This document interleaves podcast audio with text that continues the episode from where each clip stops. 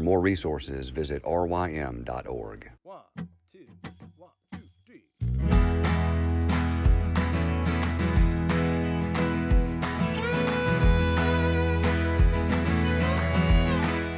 The Local Youth Worker is a daily podcast that's centered on five questions each week. Ranging from the practical to the professional, we're looking for answers to the questions you're asking. Whether you're in full time, part time, or even volunteer youth ministry, this podcast is for you.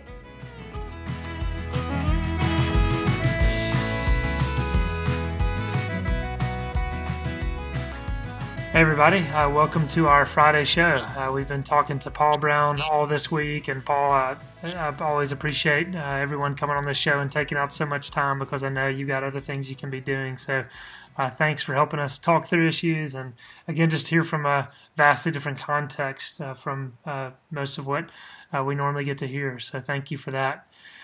Um, today's question, the question you get um, a lot is why does God or just Christianity uh, stop you from having fun? You know, should Christian young people not go to parties and have a drink? Um, what are some thoughts there? And Maybe even helping us too. I know, you know, in my context in Mississippi, um, in most parts in the United States, it's 21 is the legal drinking age. 21. Um, is it 18 over there for you? It is, yeah. Um, so obviously you can uh, you can go to nightclubs. You can you can go to a bar from I think 16, but you're not allowed to drink alcohol until you're 18. And so actually, uh, you know, in in supermarkets and in stores, they will want you to be over 25. But you have to have ID if you're if you look younger than 25. And part of that's all to kind of you know eliminate the amount of underage drinking, but um, Ireland has a rich tradition of drinking, um, and a and a and a, and a bad reputation for that being the thing that they do the best. Um, and so often, um, when it comes to it, you know, young people just don't understand. And I, I you know, our culture is a culture of excess. So we don't, you know, we're not like the French where, you know, uh, we kind of have a little drink of wine each day kind of thing. When people drink, they drink to excess. They get, mm. they drink to get drunk. Um, and so for our teenagers, that's seen as the you know the pinnacle in some ways. That alcohol, partying, there's a huge increase in, in drugs now, recreational drugs, um, and so often we have young people who uh, we've kind of talked about the other day about how hard they work.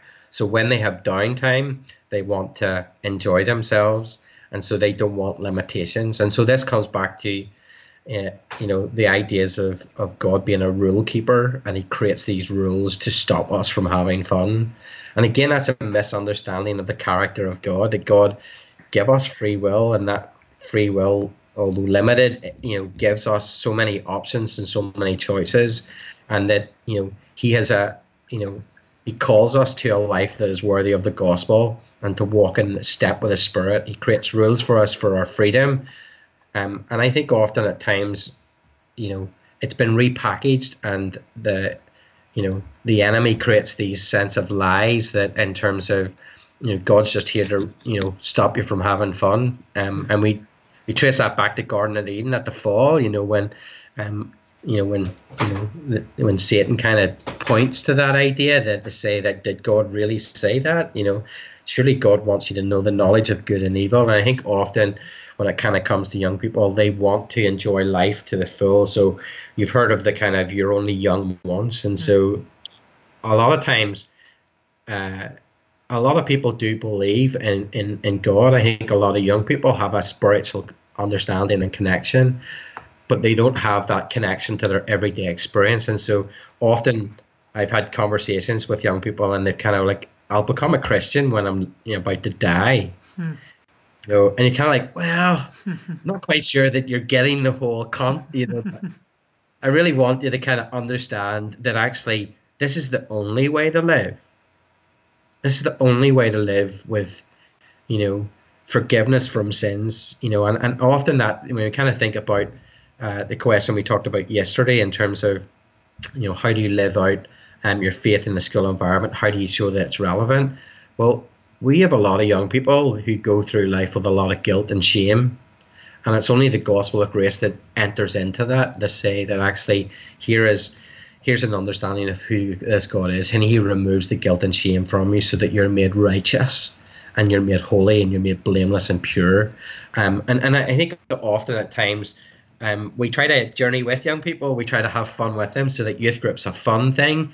There's an element of serious, so we, you know, we we want them to unwind, we want them to have good, you know, good times when they kind of come, um, and we want them to understand that, you know, when God created us, He made us in His image, and as His image bears He has rules for us to play. He wants us to work. He wants us to live out our life in such a way um, so that we uh, stay away from things that cause us harm and difficulty. And so, uh, I think that's part of the challenge is that you know the the young people kind of feel like they, you know, they just want to enjoy certain parts of it, and so they're going to wait till a later stage when actually they'll say sorry and then they'll get into heaven mm. rather than seeing that actually I'm part of a I'm part of a movement I'm part of a I'm part of a people that are you know building and going to different parts of the world and sharing that gospel with other people so that it's not just for my own personal benefit for the transformation of others and and so um often we our, our young people kind of think through some of the challenges. And I think often youth group is a place where they come back um, and they feel loved. You know, when they make mistakes, they're not judged. They're welcome back, and I think that's really important. That actually, you know, we we we practice grace and we we recognize that the teenage years and young adult years are difficult and they will make, make mistakes and you know we're consistent, and I think that's really important that there's consistency and continuity. Now, where we f- face challenges sometimes is when actually church parents um, or Christian parents who actually allow certain things to happen when we teach one thing in youth group, but then it's practiced in a different way. Again, it comes back to competing messages um, so that you know, we look like we're really tight and we're applying all these legalistic rules and we're trying to ruin their fun. Mm. And their parents are much more grace orientated and they kind of recognize that sure it's okay to let off a little bit of steam.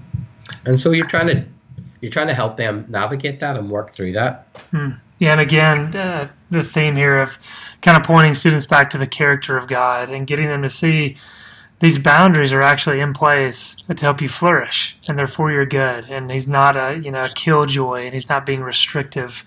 Um, a question i had just again to help us kind of understand your context a little bit i think that was getting into something you were just saying. Okay you're saying 16 year olds can go into bars but they cannot partake until they're 18 and so kind of a question there is you know how often are you seeing students that are going to the bars even at age 16 and 17 and, and are able to kind of sneak a drink when they're in there and then also kind of connecting it to the mixed messages that they're getting from families? Do you see it more common over there where families you know are hosting students in their home and allowing them to partake of alcohol even when they're they're younger? Um, can you talk to us about that? Again just kind of your context the ages there and then some of what families are doing yeah, like I, I think in around the kind of 16, 17, 18, um, as you kind of move towards the, the, you would call it prom, we would call it formals, so that there are certain school functions that happen, and there's been a real lockdown by the government to kind of reduce the time of that. But all it, you know, all it does is drive it somewhere else, so that you try to legislate, but it, it's about changing the culture from within. And I think often it's trying to help people to see that, because young people will cross the line. Wherever line you say, they will cross that. That's sort of nature of teenage.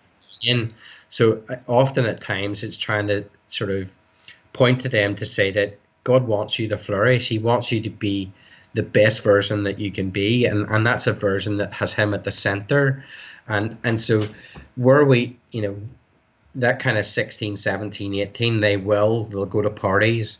And and what I find really disappointing um, is when parents are actually buying into that and they're allowing their kids to do it.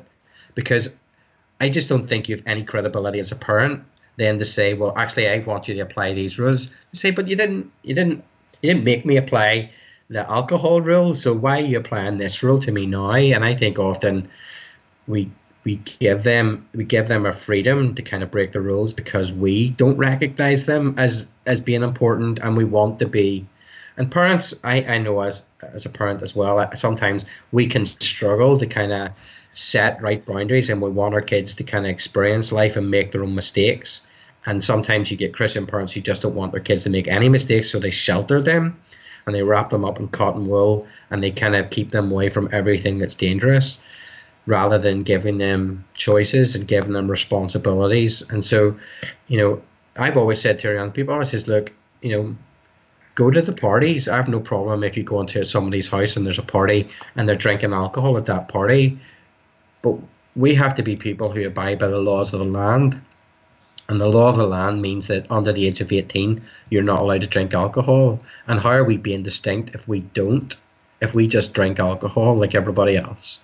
And so it's trying to sort of help them to see that we're called to live to a different standard. And, you know, it is hard at times because I know that parents are making choices. So I know that uh, uh, a parent of one of my daughter's age group, she picked up her daughter from youth group and took her to one of the local parks and, and brought alcohol so that they could go and enjoy that with their friends in the park. Now, two years down the line, that daughter is nowhere near coming to youth group anymore. And you know, part of the difficulty is is that you basically said this is the way to live. This is how to enjoy yourself.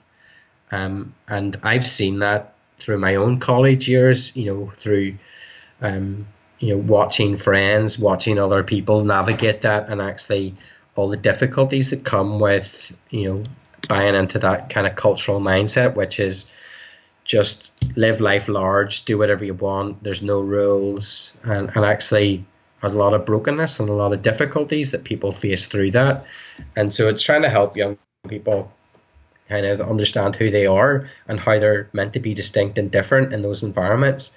You can enjoy those parties just like everybody else, but just not partake in those things that you think are contrary to God's laws and contrary to what God wants for you to flourish. And so be there for be there for your friends. So we we talk to them about the importance of going to things together, not feeling pressured, but having a, a Christian brother or sister that walks with them that helps them through that, so that they're also held to account. Um, I, think it is a challenge. I think it's a challenge that um, I think every culture faces in terms of how do you, as as as as teenagers, navigate becoming adults and you know you'll make mistakes along the way and who who are the people that you listen to um, and who are the people that you're taking advice from and and not retreating just into a youth culture that just says keep keep going keep doing you know uh, often people are not willing to commit to things because they're, they're afraid of missing out on something else and so they don't make commitments to things and just in case or they or or something better comes along and they you know they they ditch youth group because actually they've got a better offer. Mm. I think often at times it's trying to help them to see that what we do is not you know is for their benefit. It's not to kind of harm them as such or you know it's not brainwashing but it's actually helping them to navigate the life that they're facing and the challenges that they're facing and and giving leaders who are transparent and open and accountable and honest about their own relationship and their own mistakes because uh, we're all, you know, as leaders, we're all sinners saved by grace. We make mistakes, but yet God still loves us, cares for us, and welcomes us back when we ask, when we say sorry for our sins. And so, the importance of modeling again, modeling what you know transparency looks like, honesty looks like, repentance looks like, are, are all really important things as we pass faith on to young people. Mm. Yeah, again, a lot of good stuff, and I think it's important too to help students see um, you know that, that and be honest and open that you know sin is fun um, you know you think of uh, hebrews 11 talking about um, moses uh, rather than enjoying the pleasures of sin for a time um, had his eyes you know on an eternal perspective. And you know sin telling i mean the bible telling us that sin is pleasurable. And even telling our students look there, there's some joy and pleasure you can get from sin but it is fleeting. Um, and obviously you know the scriptures and, and God is redefining what is fun and you know a lot of what we would call quote unquote fun is having us at the center um, but that's an empty uh, version of fun that, that is, again is fleeting and, and helping them see the, the beauty of uh, God ultimately and His gospel and coming alongside them. And I think it is just taking leaders being open and honest of look, I can see the why that's enticing. I can see why that's fun. Um, I know there's going to be a sense in which you feel like you miss out, but but you know, helping them see this is far greater, um, and and again, having older people coming alongside them to say, look, I've been there before. Um, I've been to those parties. I've been, uh, you know, uh, through this these uh, teenage years, and can tell you this is far greater. Um, yeah, I think it's just yeah, it takes those leaders coming alongside them, helping them to see that perspective uh, for sure. Um, Paul, anything you want to add as we uh, close this out? Um, I, I, suppose our goal is always, you know, is to try to help young people to live out the gospel in their own lives. And, and often when I kind of think about, you know, some of the challenges we face, face in youth ministry, um, you know, a lot of times people want, you know, parents will want their children to be gospel flavored but not gospel centered. They want them to look because they have a notion that if they go to church that they'll be nice, they'll be loving, they'll be respectful, they'll you know they'll not cause them too many too much trouble.